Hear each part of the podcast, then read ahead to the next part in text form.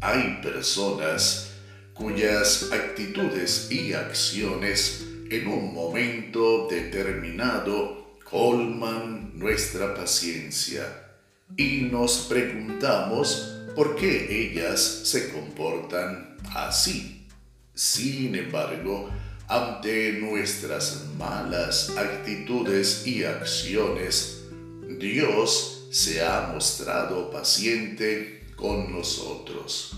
En cuanto a la promesa del regreso de Jesús, la palabra de Dios dice, el Señor no retarda su promesa como algunos piensan, sino que tiene paciencia con ustedes, pues no quiere que ninguno se pierda, sino que todos se vuelvan a Dios.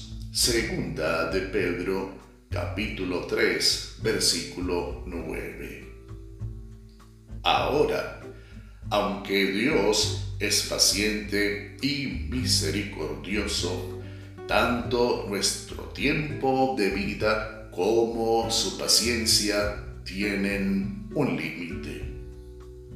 Por lo tanto, mientras aún puedas, busca a Jesús, quien murió por ti en la cruz. Obedécele y serás salvo.